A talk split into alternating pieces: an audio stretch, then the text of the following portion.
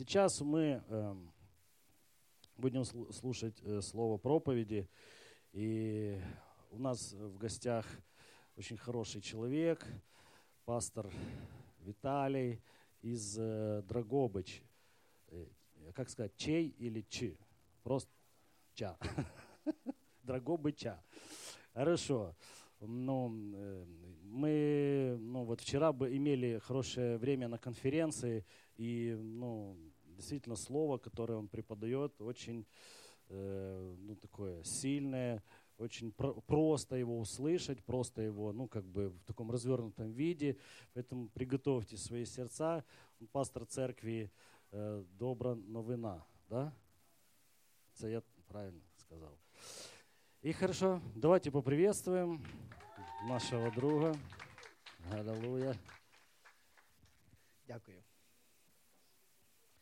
Добрий день всім вам. Нас говорять слава Ісусу Христу. А відповідають слава навіки Богу. Алілуя, слава Господу. Я дуже дякую, що ви запросили мене. Я дуже благословений бути в вашій церкві, благословений служити вам. Знаю, що завдання, яке ставить перед нами Господь, звіщати добру новину, або інакшими словами, як говорить Боже Слово, щоб ми виконали своє велике доручення, це тоді, коли ми навчаємося у ніг Ісуса Христа. Це тоді, коли ми зближуємося з Ісусом Христом. Це те, що дає нам можливість Його пізнавати не як особистість фізичну, але як бачити Його як особистість духовну. Тому що в дусі, пізнавши Бога, в дусі ти отримуєш ну, надзвичайно величезний потенціал надзвичайно великий потенціал. Я кажу потенціал. Амінь. Ви розумієте, коли є людина потенційна, то в неї є і енергія, яка нею рухає. Коли людина не має потенціалу, в неї є сум, в неї є небажання, в неї є страх, в неї є відмінність від інших людей, які радісні, і люди, які сумують. Бог подарував нам радість. І радість є в Ісусі Христі. Я хотів би з вами, я питався е, пастора і запитався, чи можна посемінарити вашу церкву. Мені дали добро. Я не буду зовсім проповідувати, тому що те, що я зараз буду говорити для вас, це ну, це десятки-десятки тем проповідей. Це от візьми і ну, півжиття проповіду на ці теми. Тому ми сьогодні з вами поговоримо про хрест. О, що все таке будеш говорити про хрест? Я знаю, що ну, я, як апостол Павло, каже, що він каже, фарисей з фарисеїв, я п'ятдесятник з п'ятдесятників. Я служив в п'ятдесятницькій церкві, навчався в їхніх навчальних закладах. І основним основним завданням проповідника п'ятдесятницького було яке? Проповідуйте як? Христоцентрично. Чули таке слово? Христоцентрично. І ми ту христоцентричність як могли натягували. Проповідували про глечики, Христа вставляли. Проповідували про воду, топили Ісуса Христа. Проповідували про про небо, там теж ми. І так і так той той 30, 38 або 39 псалом, куди я від тебе втечу, від лиця Твого подінуся, він завжди був такий, натягували. Але насправді ідея була така, що ви, ми досягаємо своїми зусиллями те, що Бог для нас зробив. Просто так як ми не вміємо по-інакшому жити, ми прикладаємо максимально зусиль, і прикладаючи багато зусиль, ми знайшли себе, що ми не справляємося. Ми знайшли себе, що ми не вміємо багато речей, і ми дійшли до такого моменту, коли щось стається в нашому житті, ну така воля Божа. Ну, було у вашому житті так. Захворів, ну така воля Божа. Гроші вкрали. Ну, така воля Божа, як на мені один пастор казав, каже, така брат, кажу, гроші вкрали. Так, каже, ну, видно, така воля Божа. А чому воля Божа? Я коли каже, невіруючий був, я контрабандистом був, возив контрабанду, напевно, тому Бог допустив, щоб мене гроші вкрали. Та ні, це прийшов сатана і вкрав у нього гроші. Ви розумієте, що люди часто приписують неправильні дії Богові, які він цього не робив. Не розуміючи Христа Христового, люди часто думають, що Бог це частинка зла. А простий елементарний семінар віри про Бога нема там, де багато зла, там нема Бога. Світло є, а темряви не існує. Розумієте? Тому що темрява це наслідок відсутності світла. Зло це наслідок відсутності Бога. Любов, вірніше, ну, не любов це наслідок відсутності любові. Амінь. Ви розумієте? Моя задача, от я я пробую розкачати вас, хочу, щоб ви вдихнули мене. Моя задача просто е, зацікавити вас, що тема про хрест, вона цікава. Тема про хрест, вона дуже і дуже важлива. Вчення про хрест, воно має в собі таке важливе значення, що воно допоможе сьогодні вам і мені розібратися в багатьох проблемах. Я вам гарантую. Ви розберетеся сьогодні в тих питаннях, які ви дуже часто задавали собі. Боже, а як мені поступити в тій чи іншій ситуації? Я сьогодні разом з вами хочу пройти хресну дорогу. Скільки із вас є людей, які знають, що таке хресна дорога? Вау. Ну там хоч двоє знало церкві. Ні, ну ви ходили. Хто ходив хресною дорогою хоч один раз? Ну, в католицькій церкві, в православній є. Да, да, да, от це кресний путь. Не ходили. Дивіться, в католицькій церкві, в католицькій церкві, якщо людина не пройшла хресний путь, вона не рахується, що вона взагалі віруюча. І на кожній, у нас називається стації, на кожній остановці є крест і определенна історія із Біблії.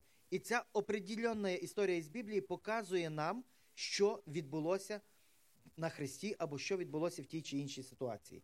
Тому я з вами хочу сьогодні пройти хресну дорогу, щоб показати, чому ви, я і весь світ законно має право бути зціленим, благословенним, успішним, успішним в роботі, успішним на, в ногах своїх, в руках, в успішним в голові, в розумі, успішний на полі. Що б ти не робив, ти скрізь будеш благословенний.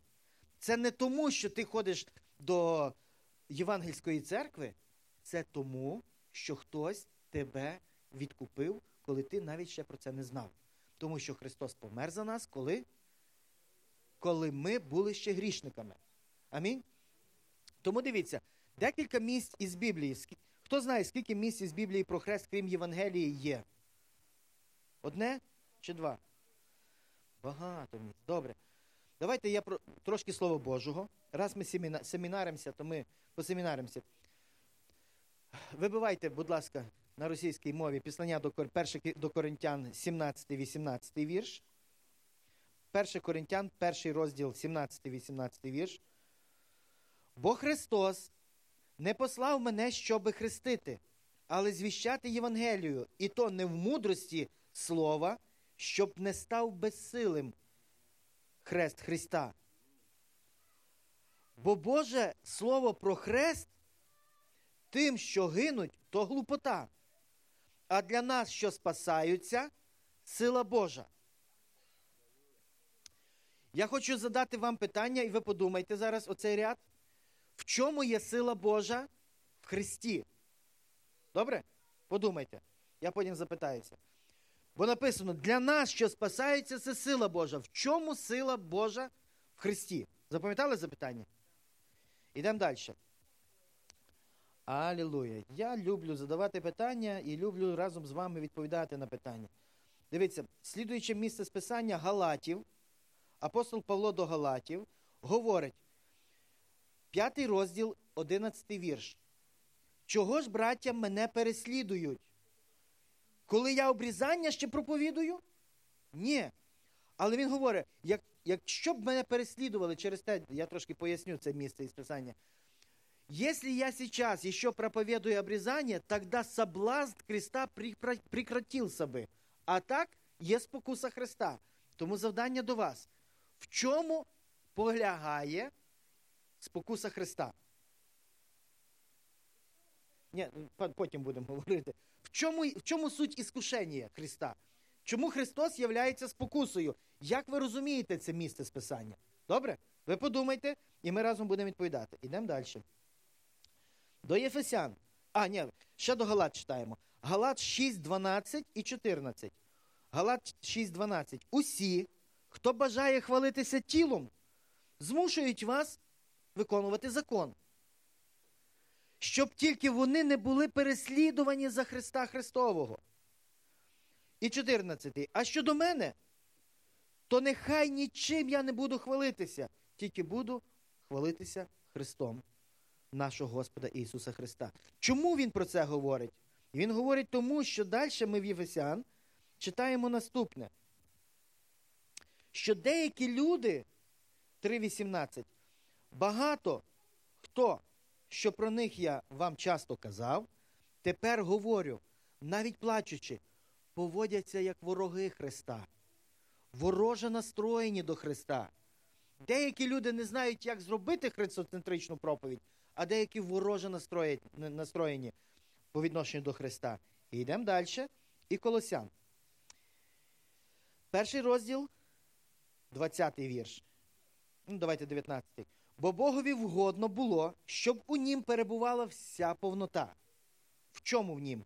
І щоб ним поєднати Ісусом Христом з собою, все примиривши кров'ю Христа, Його через нього, чи то земне і небесне.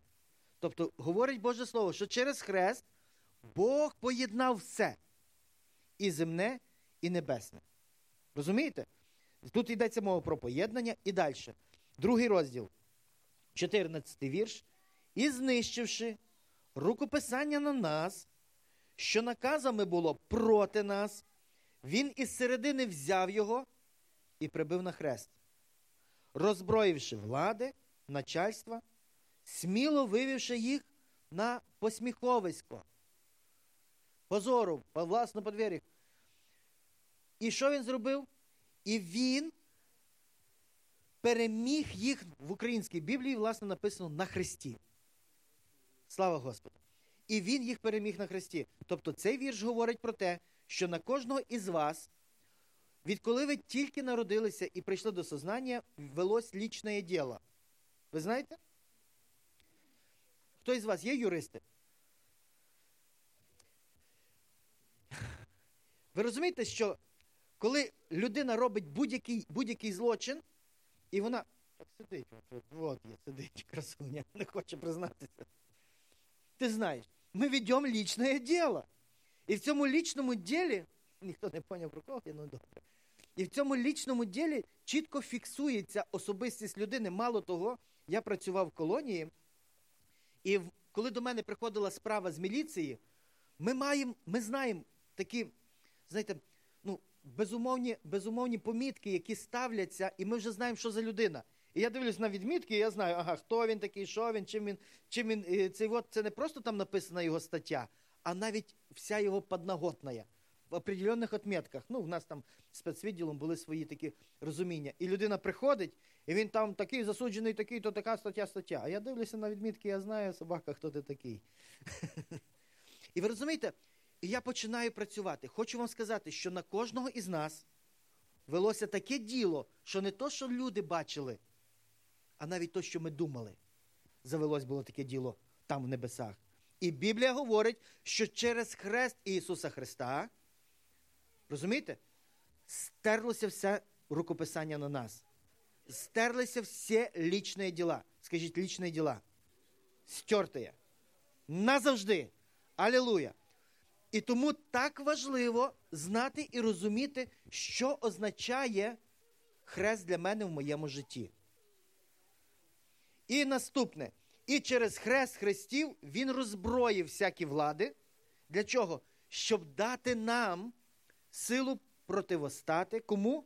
Противостати дьяволу. Якою зброєю? Уже не нашою, а зброєю Божою. Я вас зацікавив? Ви готові про це послухати? Тоді я почну проповідувати.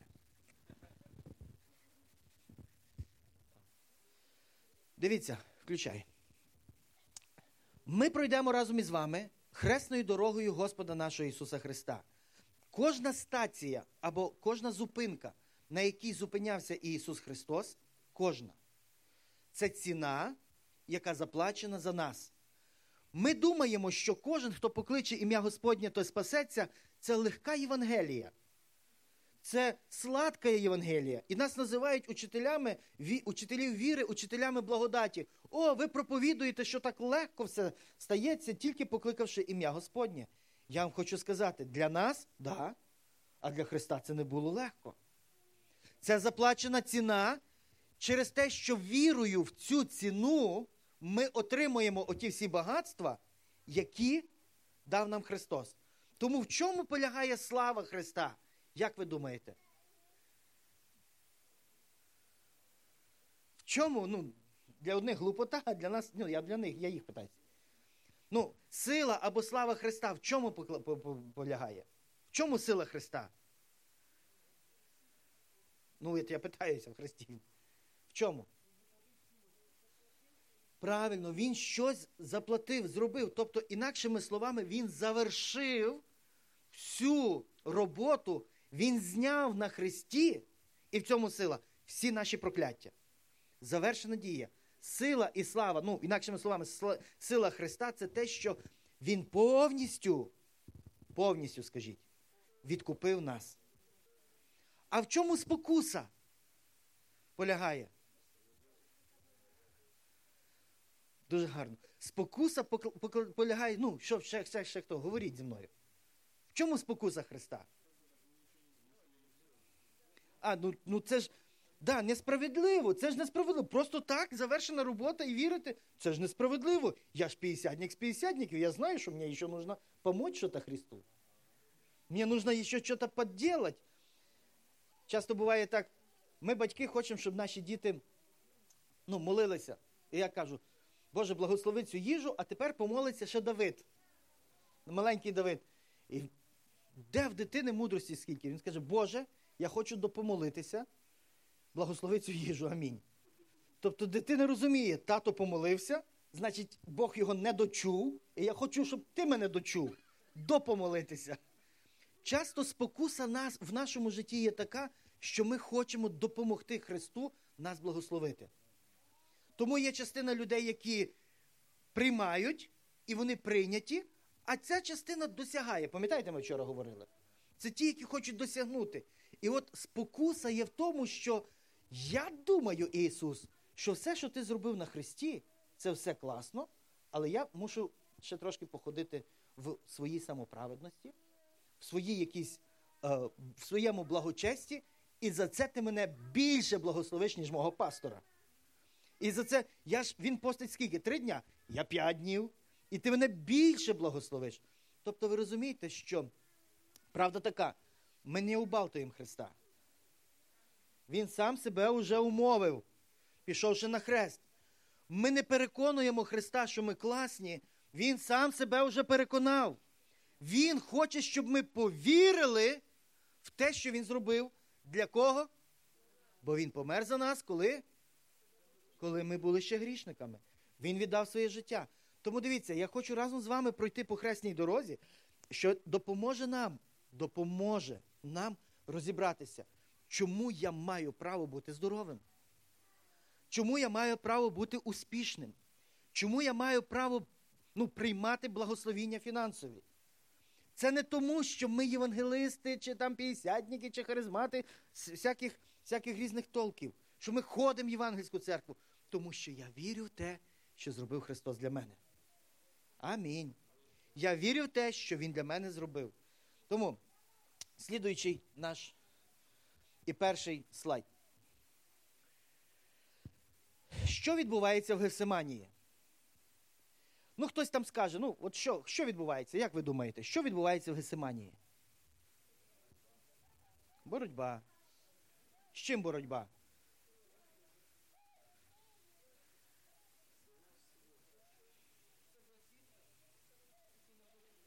Ви розумієте, в Гефсиманії відбувається ця, ви правильно говорите, ціна, ціна сумніву.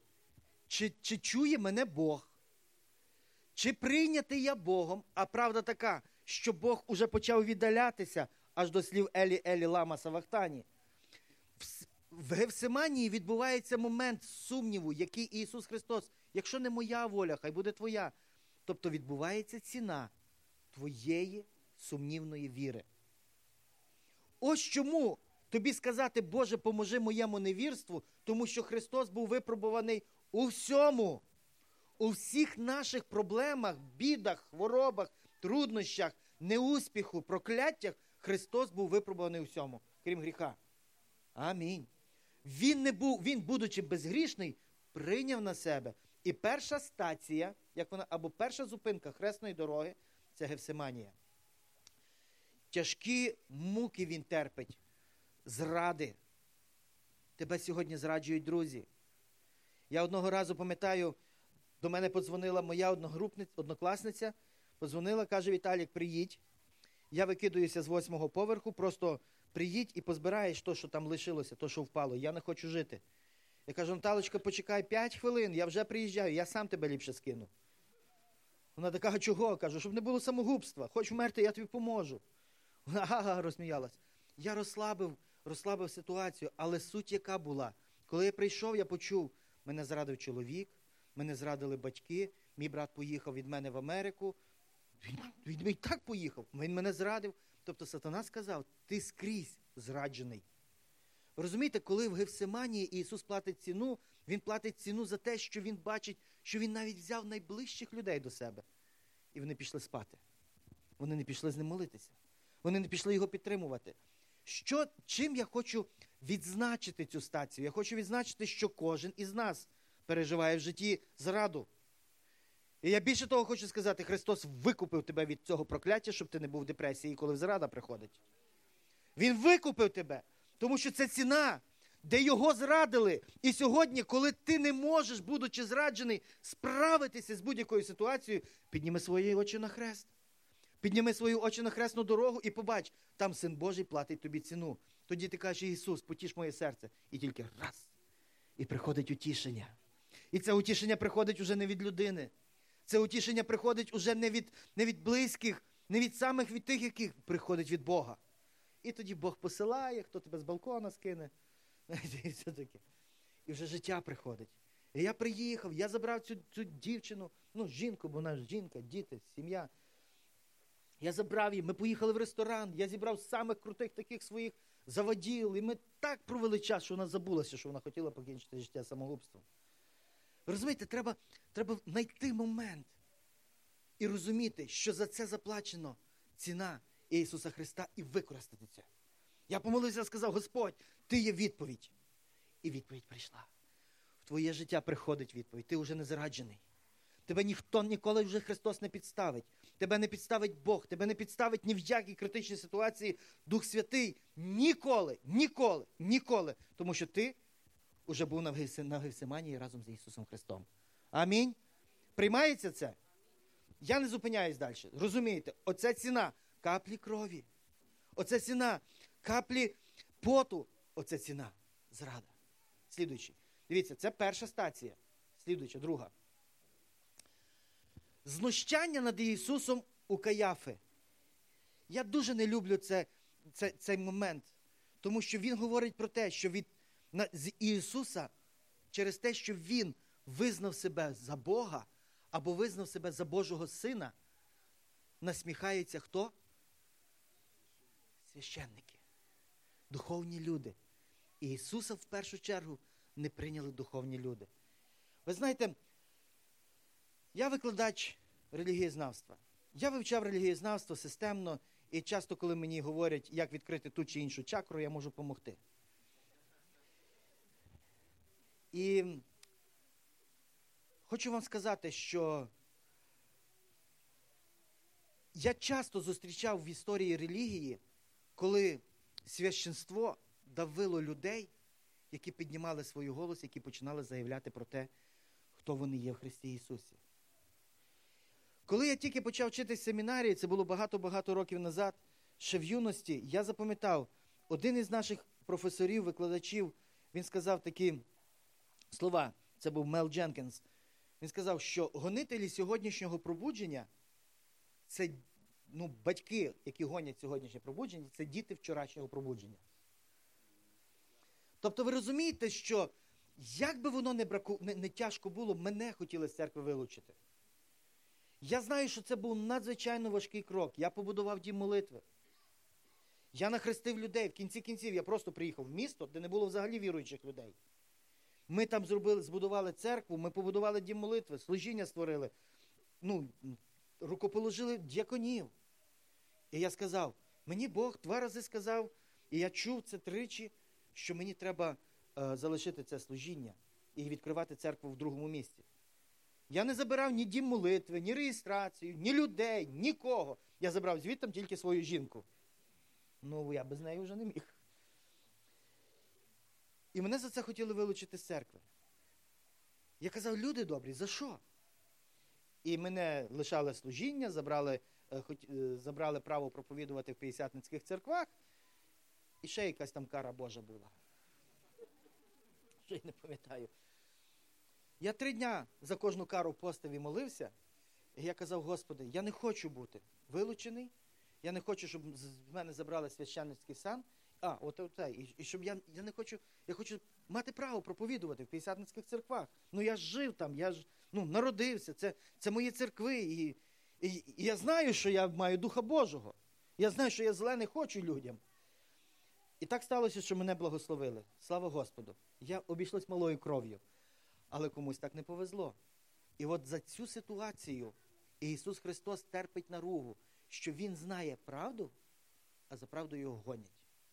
Він знає дорогу, а ту дорогу від нього. Ну йому ж просто сказати, звичай зі слів своїх і все. Ян Гус, Мартін Лютер, Цвінглі, Кан, е, Кальвін це люди, які терпіли наругу. Але якщо б я вам скажу, не було оцієї ціни, вони б здались. Амінь. Вони б здались, вони б не мали силу перемогти. Вони б не мали силу здобути, тому що розумієте, ми не маємо своїх перемог в житті. Ми часто брешемо, коли ми кажемо, що ми сильні. Насправді, без Христа ми не сильні. Забери від мене сьогодні, від пастора, з таким багажником знань. Забери від мене Господа, і я завтра впав. Я завтра, мені, мені треба буде, щоб ви мене реабілітували, щоб ви за мене молилися. Я без Христа нічого не можу. Я даю собі отчот, що гайки, які я затягував, затягував і затягував пружини, вони давним-давно вже вирвали. Вони вже порозривалися. І я вже сьогодні отако не збалансу... без Христа не збалансуюся. Христос дасть мені перемогу. А знаєте чому? Тому що ціна, яку платив Ісус Христос на Христі, вона була за мене. Тому мені потрібний Ісус. Ви розумієте про що? Ну, вкладається. Тобто, я сьогодні вам не розказую щось нового. Я знаю, що ви це знаєте. Я хочу, як Боже Слово говорить, відсвіжити думку, нагадати, відновити думку, яка просто в, нас ну, ну, викличе добре бажання. Розуміти, противостояти, боротися, взяти владу в руки, настирливо противостати дьяволу. І розуміти, що це не моя перемога, а перемога вже давним-давно звершена на Христі. Амінь. Слідуючий. Понтій Пилат. Дуже коротко, тому що про це найбільше проповідують. Це стація, це зупинка. На Ісусові Христові були рани. І ми знаємо, яка це ціна. Ціна чого? Нашого здоров'я. Ранами Ісуса ми. Ось чому Ісус приймає наруги. Там більше тисячі, більше півтора тисячі ран. Ну, якщо там порахувати плеть з гвоздями, з вириваннями. Я був на святій землі, я дивився на ті плеті. От одного, от ти дивишся на цю пльотку, яку якби умовно відтворили з тими гаками, крюками, з тими тягарцями. І коли ну, історики говорять, говорять про те, що вона не просто била, вона виривала куски м'яса, і можна так, що під плівою можна було бачити уже всі органи. Прям шкіру здирала. Я не знаю, як він це витерпів. Я не знаю, як він це переніс. Але сьогодні ти не маєш права сказати, що це Божа воля, щоб я був хворий. Амінь. Ти не маєш права сказати, хворобу Бог допустив. Вибачте мені, але якщо допустив Бог хворобу, то нащо цей цирк? Ви задавали собі питання? Нащо оцей цирк? Ти законно маєш право бути здоровим. Ти законно маєш право використати те, що коли ти навіть про це ще не думав, Христос за тебе платив ціну. Ось чому так важливо розуміти хресну дорогу. Ось чому так важливо, бодай раз в рік проходити по ній. Я я багато років працював із цим. Сьогодні я вже говорю це як матеріал. Але кожен раз я зупинявся, я спотикався, я не знав, як далі йти. Я розумів, що що це ціна, і я не розумів, як про неї думати далі. Говорити. Але ця стація, третя стація, вона говорить про твоє здоров'я. Давайте ми озброїмося цим. Це ціна, яка заплачена за мене. І хочеш ти, Віталік, цього чи не хочеш, ти зобов'язаний бути здоровим. Скажи, я зобов'язаний. Зобов'яжи своє тіло сьогодні прислухатися до того, що зробив Ісус, до того, що заплачено. Тому що це не ти, а Бог дав мені здоров'я. Алілуя! Слава Господу! Розібралися, йдемо далі. Ісус бере на себе хрест. Це стація, це зупинка, де на Христа звалюють хрест. Що символізує хрест? Підказуйте мені. Що символізує хрест? Ні, от, оцей, от, от, власне, оця стація. Тягарі життєві. Слухаймо, ми тяж, ми деколи несемо неправильні тягарі. Ми деколи думаємо, що ми церкву назідаємо і будуємо. Ми деколи думаємо, що що ми маємо заробити. Це моя проблема. Я я казав, дорогі церква, я я знаю, що ви хочете, щоб я був звільнений від праці. Але слухайте, я найбільше грошей даю. Моя фірма, вона працює. Поки я, поки ми купили наше приміщення, поки ми за нього заплатили, я за той час пастору Анатолію в Трускавці побудував храм. І це побудувала моя фірма. І коли ми порахували, я йому сказав, дай мені з гуманітарки диван. Він сказав, у мене люди гроші жертвують в церкві. А ти що? Я кажу, та я нічого. Він поїхав купляти один раз матеріали, і він зрозумів, що він не може без моєї знижки взяти. А це на минуточку з 10 тисяч 20, 2,5 е, тисячі. По 5 доларів був тоді по 5 і по 8, 2,5 тисячі гривень. А набрав матеріалу більше, ніж на півмільйона. Ви розумієте? І він порахував, сказав, ні, ні, я тобі привезу диван. Дай мені знижку. Тобто, ну ви розумієте, про що йде? Йдеться мова про те, що коли ти працюєш, ти повинен розуміти, що не ти тягнеш основний тягар в своєму житті, а в твоєму житті уже протягнутий, пронесений тягар, який поніс на собі Ісус Христос. Якщо в тебе щось не виходить, ти маєш законне право. Якщо в тебе щось не виходить, ти маєш законне право сказати, Боже, поможи мені. Можна з вами законектити і сказати, Алло, ти маєш законне право, коли щось. Ви розумієте, дьявол сказав: ну ти лузер, ти дура, тебе нічого не вийде. І я такий, да, я дура. Ні, ти не дура. Ти маєш розум Христів, тому що цей тягар він поніс. І в тебе все вийшло в житті. І в тебе все склалося в житті. Чому? Тому що він поніс його, знаєте, доки, аж до слідуючого слайду. Переключи аж поки він не впав під цим Христом. Алілуя! Аж поки він не звалився, аж поки не змучився, аж поки він не знеміг, до того часу він ніс мій тягар. До того часу він ніс мої тягарі. Тому тягарі мої він поніс. Скажи, він поніс. Ти можеш це не вірити, але ти далі будеш думати, що ти дура. Вибачте, сестри, що я лузер. Ти можеш в це не вірити.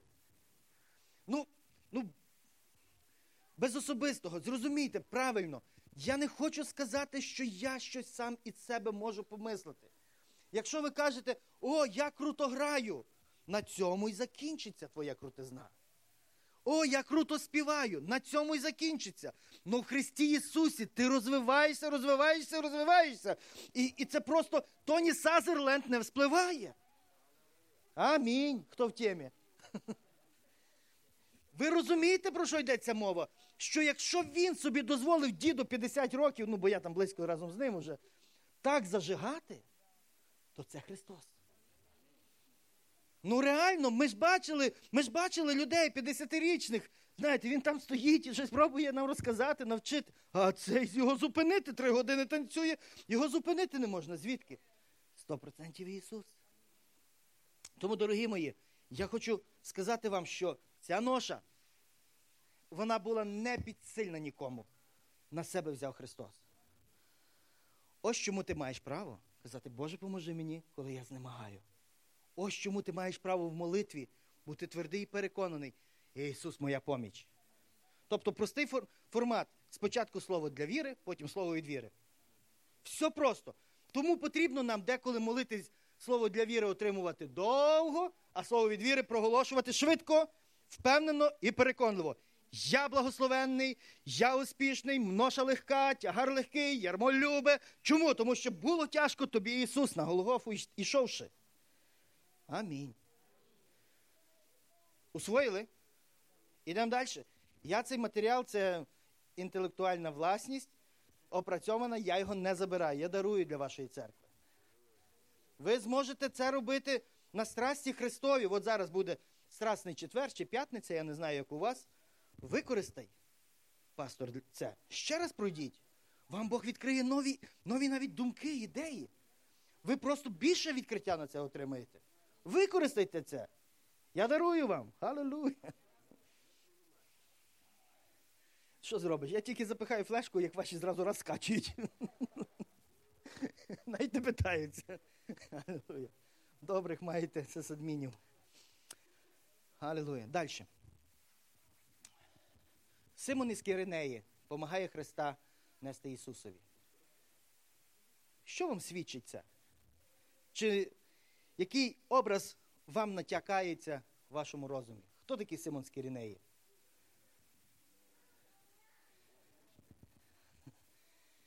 Це чорний чоловік. Це це африканець. Це дуже-дуже чорний чоловік. Він просто тут так не дуже виглядає. А? Ні, не афроамериканець, це справжній африканець. Знаєте що? Ми всі знаємо про прокляття хама. І воно нікуди не дівалося. І, і Ісусу потрібний був момент момент прощення всьому насліддю хама. Я розумію, що ви не знаєте, що таке чорні люди. Я розумію, що ви не, не їздите в Африку. В Новорландо на конференції, на, на конференції нашого об'єднання, коли я побачив, скільки там чорних людей, навіть всі білі мені вже здавались чорні. Там був жах. Я перший раз тільки їх бачив. І і, і, це, і ви розумієте, і ті, ті, хто е, з, з Гаїті, вони чорні, і ті, хто не з Гаїті, чорні, і ті, хто з Куби, і ті, хто з Мекси, і всіх, де, де не приїжджають, чорні чорні люди. Я думаю, Боже, скільки їх багато! Оказується, Христос теж знав, що їх так багато. І Він теж за них віддав своє життя.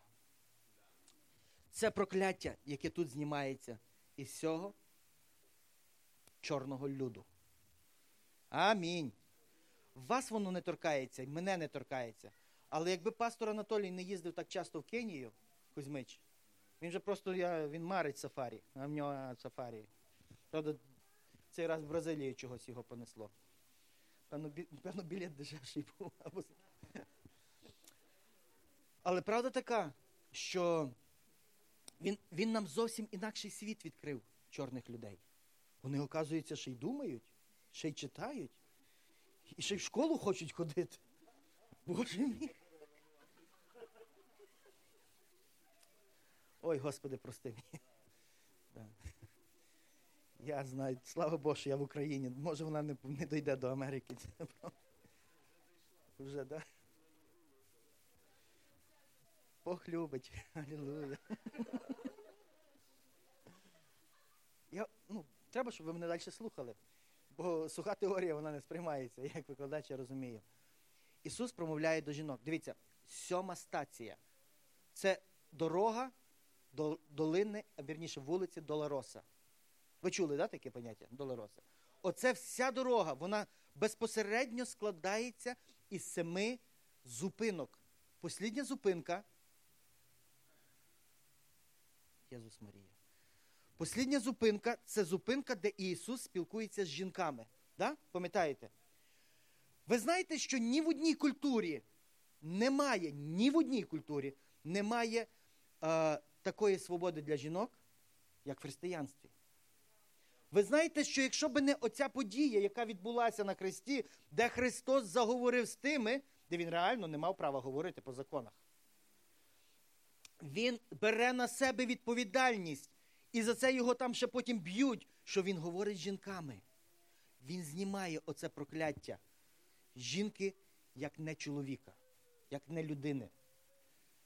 До сьогодні в, нашій, в наших мозгах воно ще так стоїть. Ми їдемо за кордон, сижу я, сидить ще один брат-пастор, три сестри там ззаді, чи дві сестри, і питається, скільки у вас чоловік? Ми двоє їдемо, а вони? Та то жінки. Ні. Не смішно. Смійтеся. Ми так жили. Ми так жили. У мене є моя мама, і в мене є теща. І я тещу, знаєте, як називаю?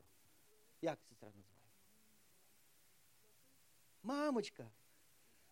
І вона така щаслива, вона там завжди каже, Віталік, от вона, ну, от реально, із давніх-давніх п'ятдесятників, там, з молодості, з дитинства, з юності, вона каже: Я знаю, що ну, Ісус не любить жінок. Так вчили в євангельських церквах. Я знаю, що не любить Ісус жінок. Але коли я молюся, я думаю, що Він мене послухає. Ви розумієте, як вкладалось раніше в розум людський, що жінка, тобто жінка вона взагалі не мала права в суспільстві. Ну, я проти гендерної політики до кінця і матріархату, але хочу вам сказати, що, що оця свобода, яка дана сьогодні жінці, вам, сестри, в церкві, вона заслужена свобода і зароблена Ісусом Христом для всіх жінок. Амінь. Тому що дивіться, в мусульманстві ви би так не гукали. Ідіть в синагогу, подивіться, куди вас посадять. Да, і де ви будете знаходитися. Без Ісуса Христа. Слухайте, дорогенькі, в буддизмі, ну, з тобою можна все, що хочеш зробити, і, по крайній, читаючи навіть індульгенції. Ну, якщо ти якщо ти священника вбив, там, там вроді 131 лата і 50 там якихось копійок. А жінку вбив. Ну, за за, за, два за два лата можна від, відшкодувати. За за любовницю більше брали. Сім, сім лат брали за любовницю, а за жінку. Ви розумієте, як дьявол познущався над, над, над сестрами? Як дьявол познущався над жінками, над матерями. Він познущався, і Ісус прекрасно це знав. І тому Він залишає сьому стацію, сьому, як повноту за жінкою. Амінь. Ось чому, сестри, сьогодні ви не думайте, як думає моя мамочка. Ну, вона вже так не думає. Вона має доброго зятя. Я її називаю мамочка. Знаєте чого? Ну, я читав, що любіть ворогів своїх. Амінь. Писання вчить мене добре. Ну, в нас дуже гарні відносини. Дуже просто гарні відносини. І це не тому, що я, не тому, що вона, а тому, що Христос. Аллилуйя. Дякуємо Господу. Наступний крок. Тепер уже починається хрест. Це це вже восьма або перша стація біля Христа, або те, що відбувається на Христі. І так, з Ісуса здирають одежу. Що про нам про це говорить? Голосно, хто обніщав, сказав. Амінь. Він повністю втратив все, що мав. Він обніщав зараді. Ви розумієте, чому ви маєте бути успішні? Ви розумієте, чому ви обречені бути благословенні фінансово? Чому фінанси повинні бігти за тобою, і ти не мав би сили від них відбитися? Щоб Бог тебе так благословив, мішками з неба, не копійками, а паперовими. Амінь. Або золотими вже, Бог знає. Дивіться, правда така, що якщо віруючі люди, слухайте дуже уважно, якщо віруючі люди хочуть бути багаті, багатими методами сатани і моляться, Боже, благослови, отут в нас не в'яжеться. отут в нас не в'яжеться. Одного разу я, ваш пастор Віталій, якого ви сьогодні приймаєте, зробив, е, зробив таку неправильну. Ну, тепер я розумію, що це правильно, але тоді я, я був в шокі саме від себе.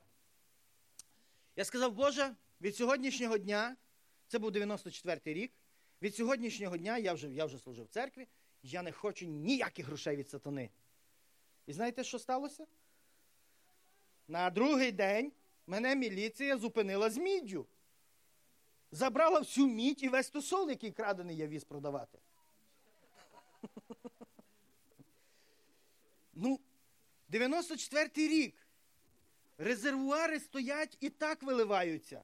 Чужий тосол, чого його не продавати? Мідь на заводах ну просто лежить. Всі баптисти цим займаються. Всі, абсолютно. Літейний завод і пастор церкви баптистської приймає дроти, які ріжуться по цілих заводах, і він сам їх переливає у брикети, які ми вивозимо за кордон. Працює ціла індустрія вивозу з України міді. Ну і, звичайно, пастор є, другий пастор П'ятдесятницький вивозить. Кожен має свою нішу. І не дурному сказати, Боже, я не хочу грошей від сатани. Знаєте що? Мене чуть не закрили. І якби не мої не мої відносини, стосунки і колишні там ці, я, я б в тюрму попав. Господи Боже, аж тоді до мене доходить, так це ж гріх. Аж доходить. Ну ви розумієте, коли ти в системі, система настільки тебе затягує, Боже, благослови переїзд через границі. Везеш, везеш ну, чермет, Боже, благослови. І Бог милуючий, благословляє. Алілуя. Когось когось там зупиняють, а мене. Коли перестало бути благословіння? Коли я осознав, що я не хочу з сатаною нічого мати спільного. Ви знаєте що? Я прийшов цим братам, сказав, слухайте, я маю проблему. Мені це все обійшлося просто в коробку конфет. Все дуже-дуже легко все з рук зійшло, тому що милуючий Бог. Я сказав, більше ніколи в житті я цим не буду займатися. І я прийшов братам сказав, брат, пастор, переставай лити, бо мене чуть не закрили. А як ти так неуважно їхав? Ти чого не перезвонив? Ти чого не порішав? Так ти що? Думаю, Боже мій. Ось з Ісуса знімають одежу, щоб ти сьогодні законно міг без контрабанди отримувати Божі благословіння. Ви розумієте? Віруючі люди це, це люди творіння. Едісон створив лампочку. Мама, вона просто-напросто за, за, за дебілкуватого сина молилася і казала, тебе чекають великі відкриття. Тут всі запи... записці від, від, ну знаєте цю, да? Історію? Все, не говорю. А мама за нього молилася. І Бог просто зробив чудо одного разу. Він ліпив то, що не ліпиться, з'єднував то, що не з'єднується, малював то, що взагалі ні, нікакому уму там. Ну, ну уявіть собі, раз, два, три. Раз, два, три, мама, Боже мій, благословенна дитина, алілуя, благословенна дитина. І воно засвітилося. І це зробило революцію і фінансовий прорив у всій їхній бідності. І багато, багато. Ви розумієте, сьогодні час в Україні це час, коли повинні піднятися свідомі віруючі мужчини, свідомі віруючі жінки, які, які просто не бояться заявляти про себе. Ми діти Божі. Ми відкуплені, ми прощені, ми ми керовані Христом Христовим, ми введені благодаттю Божою. Ми повинні заявити, що це нам належить. З нього здирали одежу для того, щоб я був сьогодні збагачений. Ось чому. Ну, бо, ну, правда така, нехай цей негативний приклад про пастора і мідь, і тосол крадений, нехай він послушав в вашому житті на правильне розуміння. Бог хоче нас благословляти, але своїми методами. Амінь. Своїми методами. Він дасть тобі мудрість. Я не став бідніший, але я потім ну, трошки менше заробляв, але я нагострив ніж, пішов на базар, я кожного тижня купляв бика, різав, робив ковбасу, продавав, роздавав, кості собі лишав. І я я не збіднів. І і я я добре почав їсти. Правда, почав поправлятися. Ну, Тепер не можу стримати.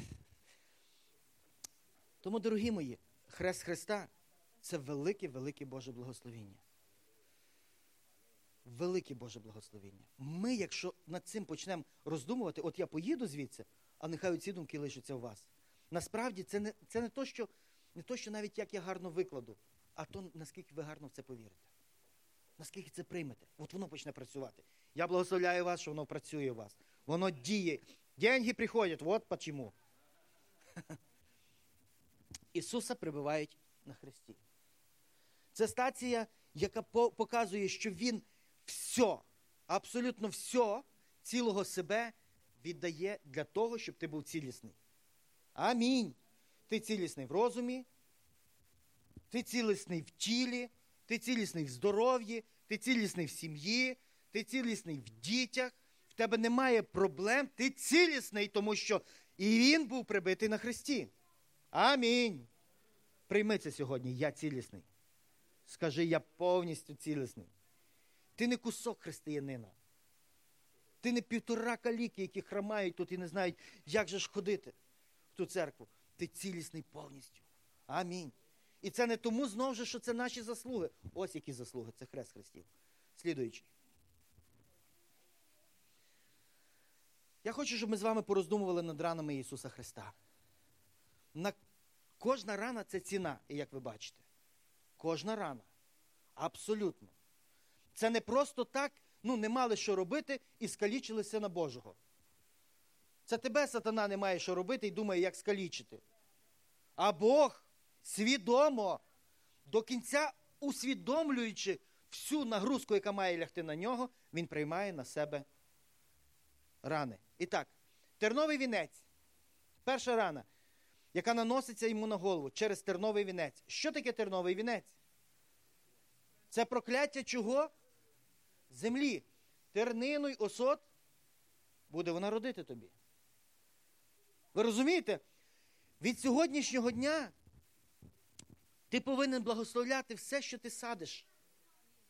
З вірою в те, що Христос забрав прокляття. Мама послала одного брата в нас в церкві збирати жуки. Він пішов, вернувся назад. Чого так скоро Віталік прийшов? А Віталій каже, та я їх прокляв.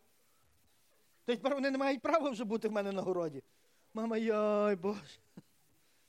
Але на другий день вона приходить, весь ряд пустий. Мама могла десят, ну, хай закажуть його, і він помолиться. Не проблема. Ви розумієте, що навіть сусіди почали травити, на його поле не, не, не летіли жуки.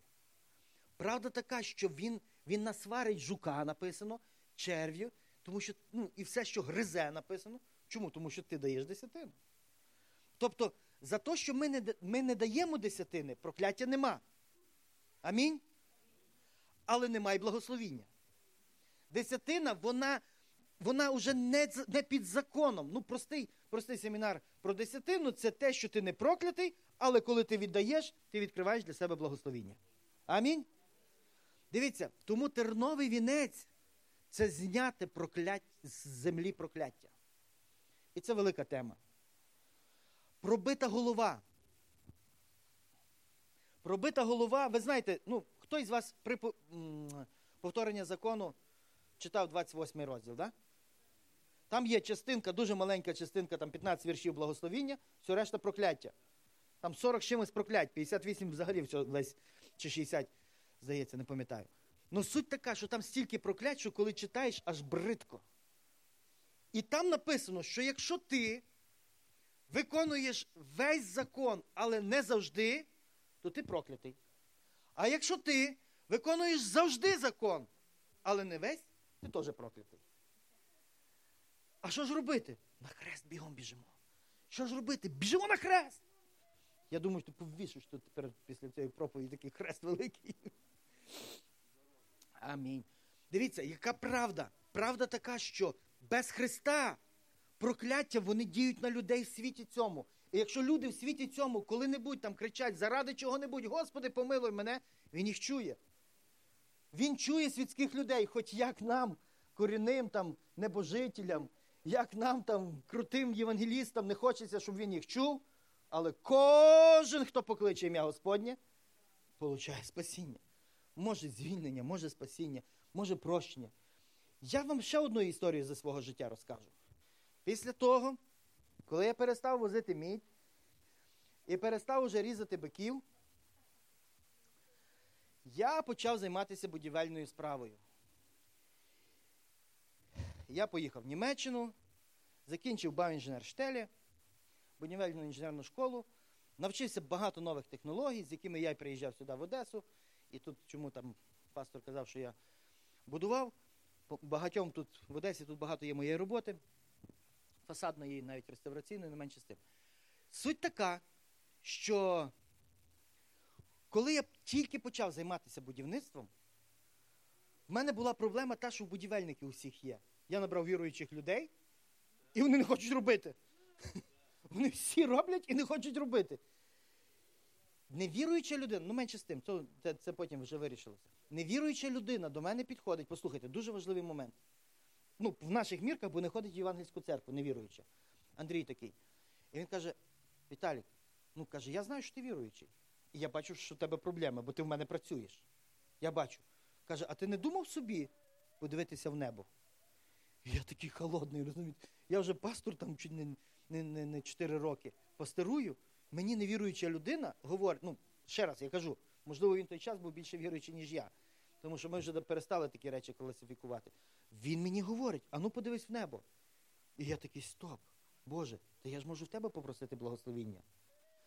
І Ісус, беручи на себе вітерновий вінець, Він знімає з нас прокляття тугодумства. Ось чому, ну, ну в голові ж дурості, ось чому він бере на себе це прокляття, щоб ти не був тугодумом, щоб ти не мав права. Ось чому каже, хто скаже дурний, підпадає рака, там де-де-де-де, бла бла бла. Тобто питання стоїть в тому, що я вас звільнив. І ти вже не можеш бути лузером, ти можеш бути тільки успішним в Христі Ісусі.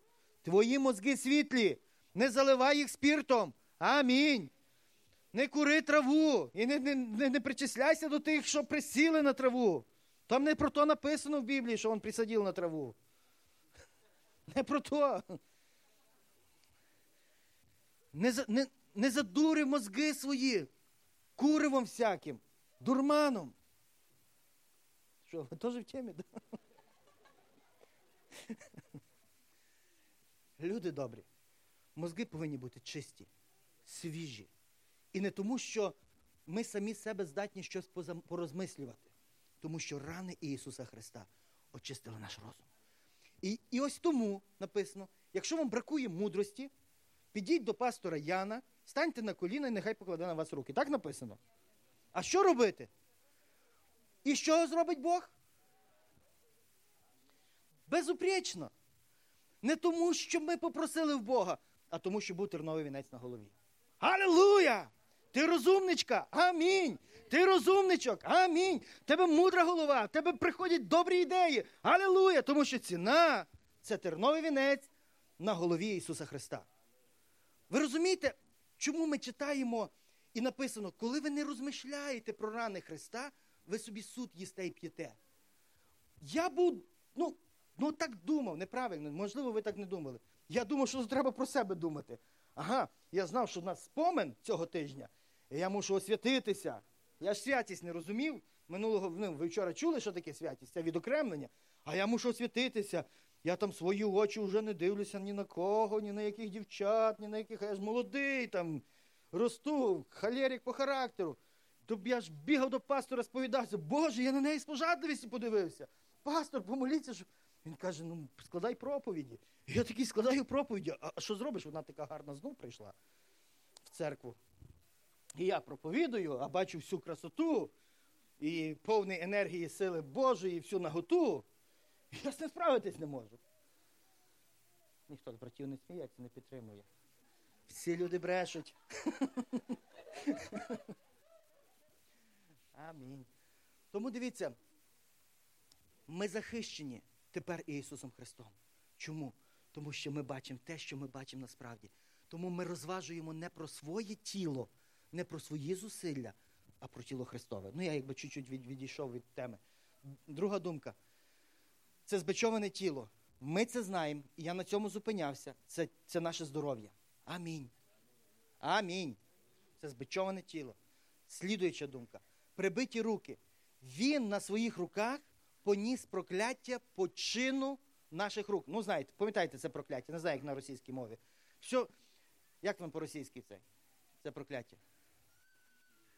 Все, що ти, все, що ти починаєш, ти не можеш закінчити. Або те, що ти починаєш, воно тобі не, не, складається. Дивіться, коли появився е, вік технологічного процесу, коли закінчився кам'яний і, і, і, желізний там час, вік. Після епохи Ренесансу, коли Мартін Лютер переклав Біблію, люди почали читати Слово Боже, вони почали своїми руками творити парову машину. Потім люди почали ще більше читати, вони вони створили колесо гумове, яке почало скакати. Ну, ціла історія є, якщо ви знаєте, ну теж не без віруючих людей.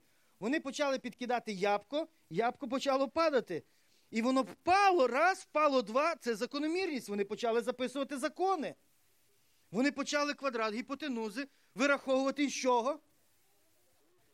Так, от ви знаєте це. Вони знайшли аксіоми і вони почали вишукувати. Вони почали в руках своїх бачити не просто знаряддя кам'яне для вбивства, але вони почали тримати в руках ручку, яка почала записувати закони. Без Біблії, без перекладу писання цього не було. Не було, коли вона читалась на латині, не було, коли воно читалося десь в якихось закритих місцях.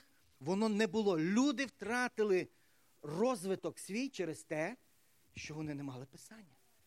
Тому слухайте, я не заставляю писання читати в себе в церкві.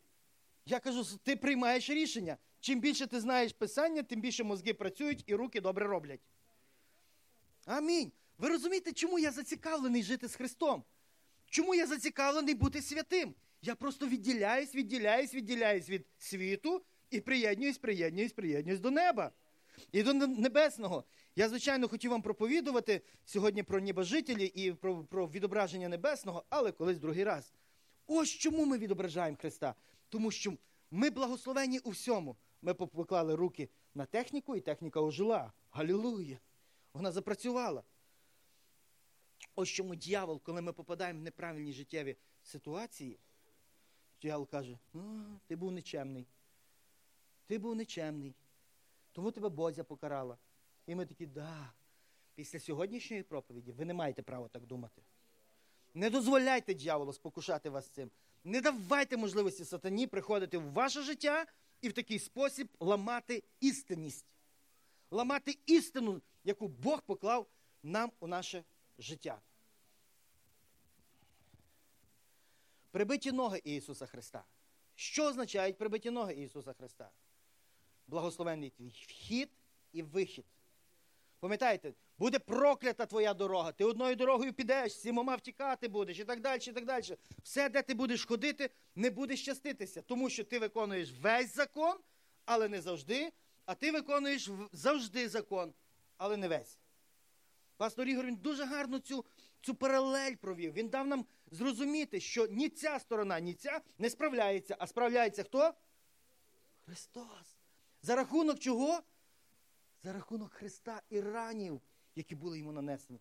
Пробиті ноги, ось чому твої колеса не стираються 40 років по пустині. Амінь.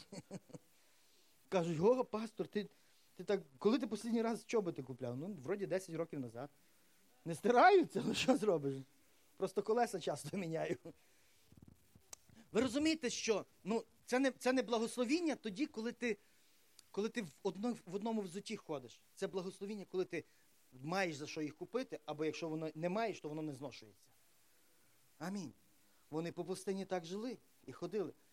Ну, уявляєте собі, якби вони по пустині мали всі одежі змінні, так як ми їдемо на два дні в Одесу на конференцію.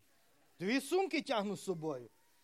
І одна потрібна, і друга потрібна. І і я знаю, що я частину світом не використав, і частину жінка викинула. Переді мною стояло два чемодана, я хотів їхати. Я на два дні в конференції їду.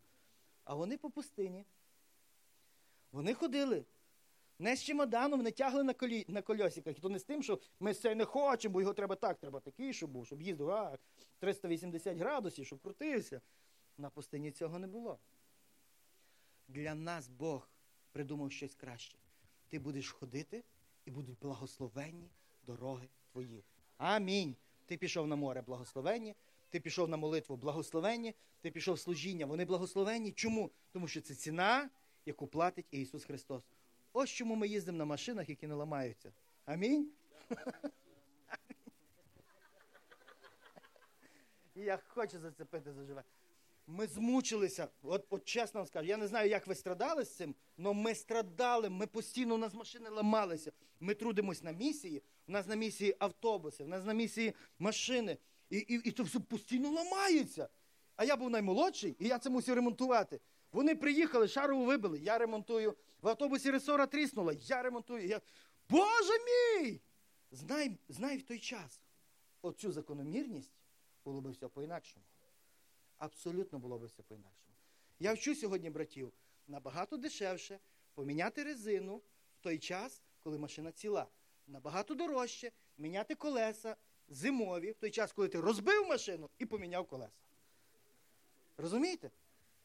Набагато дешевше поміняти ремінь ГРМ в той час, коли він ще не тріснув. Амінь. Ви розумієте, це правда. І я я, я, я забороняю себе людям, братам, ну от от правда така, от хтось приїдете до мене в гості, побачите, я не маю де, де стати на подвір'ї. Ми вже все подвір'я зайняли, понаїжджають тих машин. Я ж з другого служіння приїжджаю, я не маю де поставити машину. І вони в них не ламаються. Чому? Тому що оце питання, що благословення твій, твоє передвіження на цій землі, воно благословення від Господа. Воно благословення від Господа. І тим, і кожен в мене з братів пише записку за своєю машиною. Я їм чітко це все показав, коли мінявся ремінь, коли масло треба міняти, коли все. Вони записують це і вони користуються. І машини їздять. Як тільки машина хоче ламатися, Дух Святий йому каже, продавай.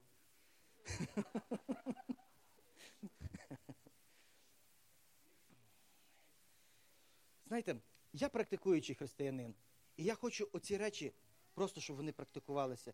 Я не хочу направду, не хочу нічого показати сам із себе, тому що я розумію, що ну, нема змісту. Ну, от так уже напонтувалися в житті. От так уже на, напоказували себе, знання. І, і, і нема змісту зараз розказувати про якийсь психоаналіз, про якісь, про якісь глибини підсвідомості. Слухайте, просто довіритись тому, що Христос для нас зробив. Це ж так просто. Ми ж повірили, що Він наш Спаситель. Ось чому ми спасені. Але разом з спасінням прийшло все із этого исходящее. Для нас ця обітниця, для ваших дітей, для ваших батьків, для ваших рідних, близьких, тому що Христос віддав своє життя. Тому дивіться, терновий вінець, збичоване тіло, дві пробиті руки, прибита, прибиті дві ноги, да? дві ноги, і це все, і плюс пробитий бік, це складає в собі сім ран. Що таке пробитий бік, що хочу зупинитися? Хто з вас знає?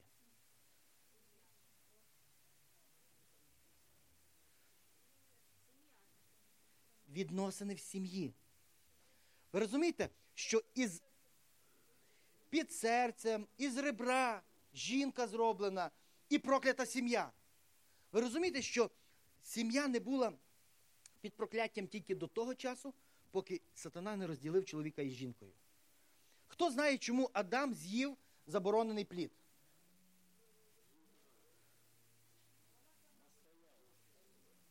Як? Щось ближче, ближче пастор говорить.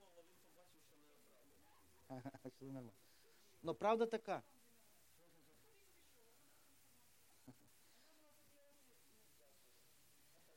Нельзя оставлять, да? Дивіться. Дивіться, яка правда. Отут він цей плід, вона цей плід їсть, а він стоїть отут. Я хочу, щоб ви візуально зрозуміли.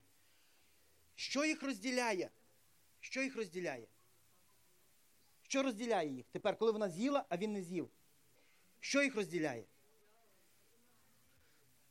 Все, він розуміє. Він, ну, Раз він назвав жабу жабою, вибачте, в нього була мудрість. Ну, він ж імена всіх поназивав, так? Да? Тобто це була мудра людина Адам. І він зрозумів, що зробила Єва, він чітко зрозумів, ми розділилися. А що Адам мав до Єви? Божу любов, яка була настільки величезною, що він не хотів залишитися без неї. Чоловік був готовий піти на смерть заради того, кого він любив. Ви розумієте, в чому суть? Що зробив дьявол? Дьявол взяв і здурив нас, каже, Єва, Єва там дала ябко, Єва от спокусила. Слухайте, Адама неможливо було спокусити. Він був чуть ли не творець. Це була, це була вся повнота мудрості Божої. Це людина, яка знала, як жити вічно. Він знав про це. Амінь. Він, Він наповнив землю. Він знав про це. У мене є ціла ціла ну, теорія про це, що поки поки народився Каїн і Авель, земля була людьми наповнена. А. Я читаю, я це знаходжу навіть в Євангелії, апостол Павло про це говорить. Але це не тема сьогоднішнього семінару, колись запросите мене. Блаженний кроткий, Господи. Він знав. Він знав. І він переходить сюди свідомо. Тому що його любов до неї була більшою навіть, вибачте, що так скажу, більшою, ніж до Бога. Ось де получився дисбаланс. Він захотів бути з тим, кого створив або дав йому Бог. Він хотів з жінкою бути. Яке маєш ти право сьогодні, брат чи сестра? Коли ви разом ще не одружилися, сюсюкати і розказувати класні слова один одному, після одруження знущатись один із одного? Яке ми маємо право? Ви знаєте, питання сімейної субординації ніхто ніколи не відміняв. Питаються, як ви так прожили там довго і щасливо з моєю жінкою? Там, ну, Ми 25 років в шлюбі. Ви для нас показова сім'я. Це не я. Я я на, всю голову ну, з єврейськими коріннями Прабабушка Хана Самуиловна, и все истекающее из этого. Я, я раздеваюсь на первом этаже и ложусь на втором этаже раздетий. І за мною шлейф тягнеться, всяких лахів, одежі, все знімаю з себе, скидаю, бо я спати йду. А жінка німка з німецькими коріннями. Їй все одно, що ти їв. Саме головне, щоб була помита підлога і все складено по порядку. Ви загляньте до мене в шуфляду, і ви скажете, о, це настоящий мужик. Загляньте до неї. Мені аж страшно, коли я дивлюся в її шкаф. Неужели так можна щось поскладати? Мені здається, що це робот робить. У нас в хаті не помальовані плінтуса. У нас величезні плінтуса, не помальовані тільки по одній причині. Що ті, що я помалював, вона сказала, так не може бути помальовано. Там є заусениця, вона б не прийняла в мене таку роботу. До чого я веду? Тобто, ну, дисбаланс дуже багато, дуже великий. Вона вимагає, вона вона ну, требовательна. А я в тих питаннях ну, просто вільний. І от якби не якби не пробитий бік Ісуса Христа, якби не пробитий, я маю закінчувати, так? Да? Ти на мене щиро дивишся, я, напевно, можу сказати амінь. Я просто ну, в нього не закінчив, бо він казав, що ти до Яна спішиш, а зараз я кудись пішу. Чи... Ні, я вже я вже все. Я, я постараюся. Просто дивіться, раз ви дозволили посемінарити, проповідь можна сказати на будь-якому місці. Амінь. А семінар хочеться дотягнути, знаєте, от, от просто дотягнути разом з вами, і щоб ви зрозуміли, ось чому, коли в тебе в сім'ї проблема, ти повинен стати перед Богом і сказати, Ісус, це ціна, яку ти заплатив, я приймаю благословення в свою сім'ю. І бачити сім'ю не як проклятою, а сім'ю благословенною. Бачите чоловіка не як невіруючого, як повного віри, повного сили, молитви, він стоїть з тобою і прославляє Бога. Ти маєш право, тому що це право дав Христос. Ось пробитий бік. Амінь. І все істікаючи із цього обстоятельства. Ви приймаєте це? Хай Бог поможе нам. Алілуя. Давайте слідуючи. Христа піднімають на хрест. Це повний позор і відсутствие уже всякого-всякого, знаєте, гордості, повне повне просто от, з позоріще. Чому? Для того, щоб ти ніколи, ніколи, ніколи не був посоромлений. Скажіть на це амінь. І всі, хто надію складають на Господа, вони не будуть посоромлені. Апостол Павло знає чітко цю, цю ситуацію. І ця третя стація на Христі його піднімають, і він просто от дає нам сьогодні цю перемогу. Ти не посоромлений. Скажи, я не посоромлений.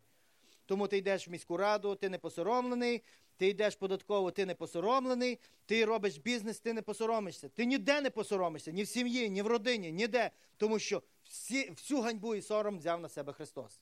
Амінь. Ось це і є ціна. Ну, це ми це роздуми над тілом. Давай слідуючий слайд. Ісус розп'ятий разом із грішниками. І одного із них Він спасає. Це записує Господь у Євангелію. Він дає нам чітко зрозуміти, що навіть у самій критичній ситуації, коли ти вже висиш на хресті, коли смерть дивиться тобі в очі, ти кличеш до Господа і получаєш спасіння. Амінь. Це вихід. Це для нас на сьогоднішній день це дуже благословенний вихід. Тому, коли ти, коли твій, твій рідний, близький на, на смертному одрі, і ти не знаєш, о, тато помер, я не знаю, куди він пішов. Якщо він сказав, Господи, помилуй, він пішов в небеса. Алілуя! Вас, вас би це мало вставити. Це слово мало би до нас дойти. Ви розумієте, ваші рідні не йдуть до пекла тільки по одній причині, що так як Христос спас грішника, так наші рідні, коли в послідню хвилину вони вмирають і кличуть до Господа, вони получають спасіння. Алілуя! Слава Господу! Це ціна, це благословіння. Ось чому я маю відвагу відправляти всіх до Царства Божого. Хто покличе ім'я Господнє, той получить спасіння. Да, він може бути при дверях. Я так кажу, о, при дверях бути. Не надійтесь, вам уже не суждено бути при дверях. Знаєте чому? Ну, але на небесах може при дверях. Дивіться, при дверях просто місця немає, бо зайняли баптісти п'ятдесятники. Ну там же ж так моляться, Боже, хоч би при дверях. Хоч би при дверях. Господи. Да. А православні взагалі не вірять, що вони спасені. І правда така. Якщо ти не віриш в своє спасіння, ну хто, хто тобі лікар? Ти повинен вірити, що, що спасіння прийшло. Амінь. Це гріх не вірити, що ти спасений. Ладно. Йдемо далі. Це шоста стація. Сьома стація, на якій я акцентую дуже серйозно свою увагу. На сьомій стації Ісус говорить свої послідніх сім речень. Послідніх сім речень. Тобто, дивіться, ми бачимо по хресній дорозі до Христа сім, на Христі сім. Під час весіння на Христі теж сім. Повнота. Христос звершує, Він пише своїх три сімерки, 777, в той час, коли Він заявляє про те, що Він робить для цілого людства. Алілуя! Давайте ми подивимося, пороздумуємо над його словами. І коли години дев'ятої крикнув Ісус гучним голосом, кажучи, Елі, Елі, лава самахтані, Боже, Боже, нащо ти мене покинув? Він цими словами приймає нас, і він говорить, ви вже ніколи не відкинуті. Я прийняв на себе відкинутість. Тепер, якщо ти народився сиротою або без батька, без матері, Бог приймає тебе.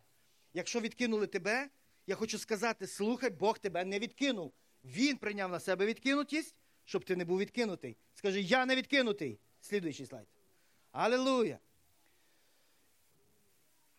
Слідуючи, Ісус промовив, Отче, відпусти їм, бо не знають, що чинять вони.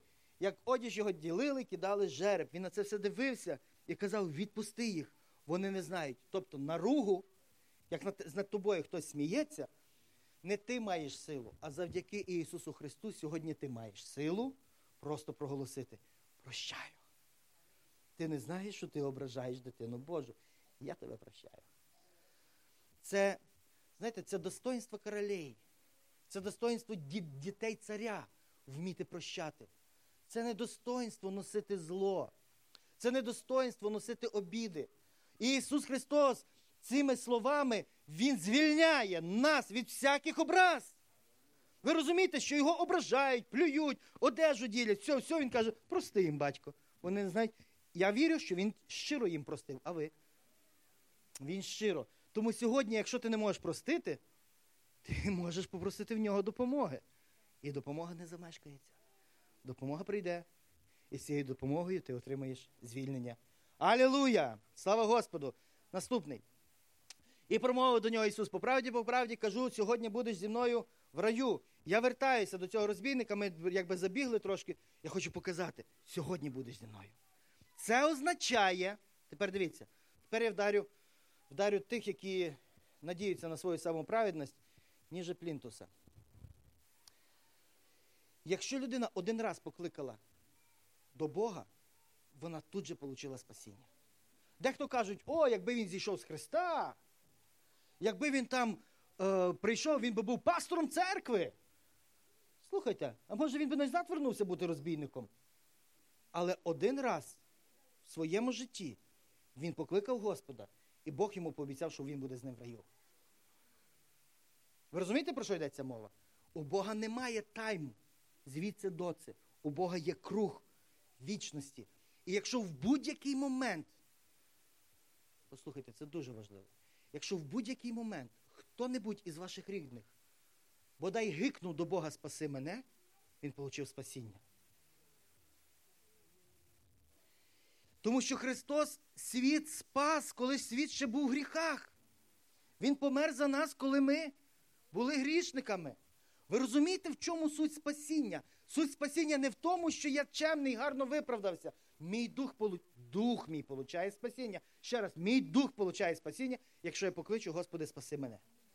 Ось чому не відділ, щоб ніхто не хвалився. Це не, Це не те, що мені не треба працювати з душою. Що я з вами зараз працюю? Я працюю з вашою душою. Я працюю з вашою. Чи треба спасати душу? Да. Но мій дух спасенний forever. Завжди. Завжди, завжди, завжди. І той, хто сполучив спасіння, той має відвагу в день суда. І навіть якщо ми його не хочемо пустити вже до Царства Божого, Бог його пустив, тому що кожен, хто покличе. Така милість Божа. Ви маєте щось проти мене? Ви маєте проти Христа. Це хрест Христів. Ось чому написано, що коли ти просто незаслужено отримуєш благодать, тобі нема чим хвалитися. Ось чому я стою перед вами. Я чітко розумію, мені нема чим хвалитися. Ось чому ви, коли стоїте, вам нема чим хвалитися. Зрозуміли? Він побачив матір, і він свою маму не кидає на призволяще. Ви пам'ятаєте, да? він маму Марію передає Іванові. Я не знаю, чому Петрові не передав. Ну, в той час просто Петро зрікся від нього. може, Петро. Але суть така, ну ви знаєте, що, що Петро зрікся від Ісуса. Чого Петро зрікся від Ісуса? Ще один анекдот, і ми будемо вже. Я думаю, це моя суб'єктивна думка. Тому що Ісус зцілив колись його тещу. Мені треба закінчити. І якщо ви зі мною не будете зараз, то ви можете не прийняти дуже важливі ще моменти. Він є батьком. Ми, Ви розумієте, коли ми читаємо, коли ми читаємо, що він є батько сиротам і вдовам в псалмі, ми цей псалм просто так прочитали. Ви розумієте, а він справді батько. Він справді батько. Алілуя! І ти вже не сирота. Ти маєш батька, ти маєш матір, ти маєш піклувальника, який піклується про тебе прямо з неба. Вау! Це, це, ну, Мої діти приходять. Тату, дай мені 50 гривень, мій найменший каже, де ти йдеш на день народження? Чого я маю дати тобі 50 гривень? Що ти кажеш татові на таке питання? Як ти йому відповідаєш? Чому тато має дати тобі 50 гривень? Я твій тато відповідаю. Чому? А, Він ще хитріший. Він каже, я твій син. Не тому, що ти мій батько. Я твій син, я тебе навчив, попробуй. Воно працює. Я твій син. І і після таких слів ти розумієш, ти хоч би й не мав 50 гривень, ти підеш вкрадеш, здаш мідь, і ти все одно принесеш сину 50 гривень. Господи, прости. Ще, ще, ще, один ще один момент, і я буду закінчувати. Давай, будь ласка. Він каже, що він хоче пити. І там йому дають оцту. Він спрагнених. А блаженні хто? Спрагнені чого? Чого? Правди. Ви знаєте, що ми часто в нашому житті нас дістала оця неправда, це що в світі є. Він дасть тобі силу, тому що він, будучи спрагненим, напоїв нас своєю правдою. І якщо ми бачимо, що нас дурять, а ми часто бачимо, ми про це не завжди говоримо. Ну, правда така? Ми ж, ми ж бачимо, що всі дурять. Ну. Ми мовчимо, це не означає, що, ти, що тебе здурили і ти будеш неуспішний. Я дуже часто вислухав від свого тата. Е, ти там, ти, тебе всі дурять, на тобі всі їздять. І мене так любив тато казати, ти слоню, каже. На тобі всі їздять, слоню. Покойовий ще так додавав. Ну, я сам не знаю, що це означає, але я щось тато мене так казав, ти слоню покойовий. Ну ви розумієте, я ж. ну, От, от, от з 20 років я в служінні, з 21 року. І я постійно в служінні, і постійно на мені всі їздять. І я одного разу підійшов до тата, а мій тато живе через дві хати від мене. Будеш в мене в гостях, побачиш. І я прийшов до нього і кажу, тато, давай ми просто, на тобі ніхто не їздить, ти самий мудрий в нашому мікрорайоні, а на мені їздять всі. Давай просто порівняємо, яка в тебе машина? Ну, копійка з 39-го року. Яка в мене машина? Ну, краще. Дуже краще. Яка в тебе хата? Ну, ну, ну двохповерхова хата. А скільки в тебе кімнат? І ми почали рахувати, і оказалось в мене більше. Що ти маєш і що я? Ти розумієш, тату, що то, що на мені їздять, це не означає, що я не маю достатку. Ви розумієте, що наш посів це не означає, що це посів у пусту землю. Ось це означає, що він розуміє тих, які спрагнені правди, які спрагнені, блаженні, вони отримають, вони будуть просто нагодовані. Алілуя! Будь завжди справедливий. Бо Христос, коли був спрагнений, його напоїли оцтом, він не прийняв, але він зато прийняв цей, це прокляття на себе. Алілуя. Воно трошки я натягую. Можливо, ви получите на це місце ще більше відкриттів, але через обмаль часу я стараюся так його подати. Слідуючи. Все? І послідні слова Ісуса Христа звершилося. Завершена дія. Ось чому, в чому сила Христа. Сила Христа в завершеній дії. Ось чому вони спокушаються. Тому що ви вірите, ви прийняли завершену дію, а вони ще в цьому ряді сидять і думають, що нам ще доробити, щоб. І вони, то це спокуса, ви нас не спокушайте, що ви спасенні. Вам ще до спасіння ще ого-го, що треба робити. Ось чому суть. Сила Христа. Завершена дія. І спокушаються ті, які думають, що ми ще законом повинні щось допомогти. Амінь. Про це багато проповідуємо і зовсім не зупиняємося. Слідуючи.